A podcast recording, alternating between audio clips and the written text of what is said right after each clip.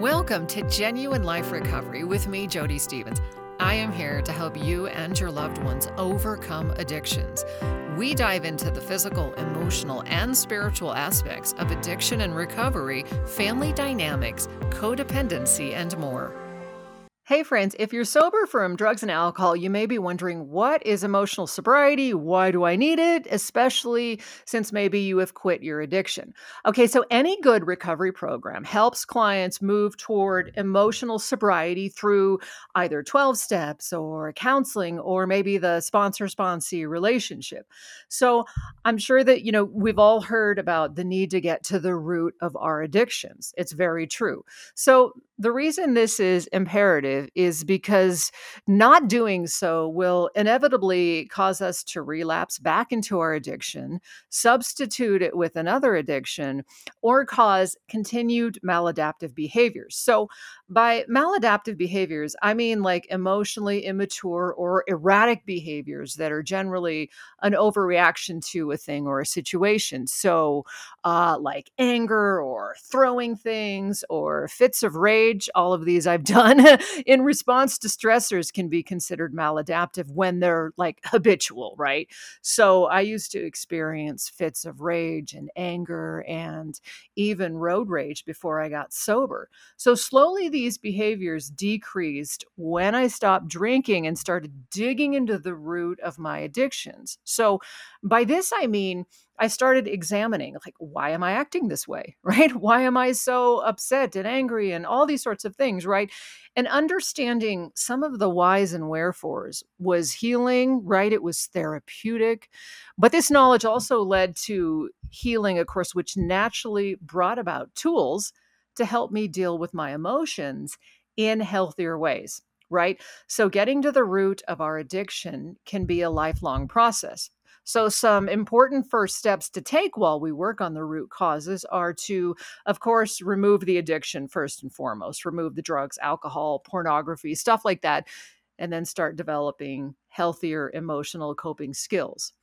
Because here's the thing addiction prevents emotional growth and development you might think, okay, so what comes first, the horse, the cart, right? Is our addiction from emotional trauma or is the emotional trauma from our addiction? So, in most cases, it can be a little or a lot of both.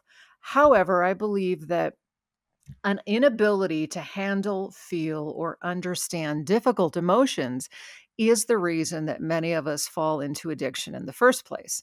Right? I mean, if if you grew up in a dysfunctional family system, how could you have possibly learned to handle trauma or painful emotions as a child? So we develop these unhealthy coping skills to survive that environment. And then the addiction became the escape, right? From the confusion, the anger, the pain, the depression that we felt. So this escapism, right, that further stunts our emotional growth. So this is why in recovery, the goal is to achieve that emotional sobriety.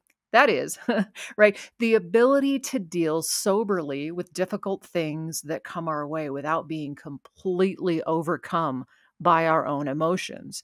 So, I mean, you could say emotional sobriety is the ability to handle our emotions in a healthy, rational way and without turning to a substance to cope.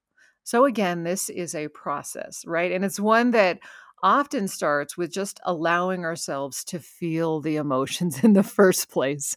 I know that sounds funny, right? But it's true, right? To feel them without immediately reacting or judging or trying to make the feelings go away.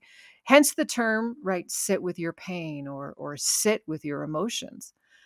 I've often given people a sheet of paper with dozens of emotions listed, and it's amazing how often people in recovery, including me, struggle to identify basic emotions, let alone what they actually feel like, right? So, what's going on in here? Figuring that out. So, removing the addiction is the very first step in emotional sobriety because it is possible to quit our addiction and still be a slave to our eh, our emotions. The term they often use, you hear this in Alcoholics Anonymous, is dry drunk. So this is when a person gets sober, but inside they're still miserable. Their behavior is almost as bad, if not worse, as when they were still drinking and using or having anger fits or whatever it is, right? Whatever the addiction is. So looking back, I would say I was a, a, dry drunk the first almost 10 years of my sobriety. My self esteem was super low, and this and other issues led to anger and rage and fear and, and panic attacks and, and mood swings. And I realized I had deep issues with codependency and lack of self worth. So I began to dig into the root of the fear and the anger and the, and the self esteem issues while, while praying for God to heal my self esteem. So, 16 sober years later, I continue to peel back the layers of the onion, and uh, God continues to heal and reveal. And He will do that when we humbly seek Him. He will He will show us the way.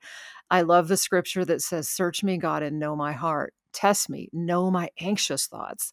See if there is any offensive way in me, and lead me in the way everlasting." Psalm 139, 23 through 24.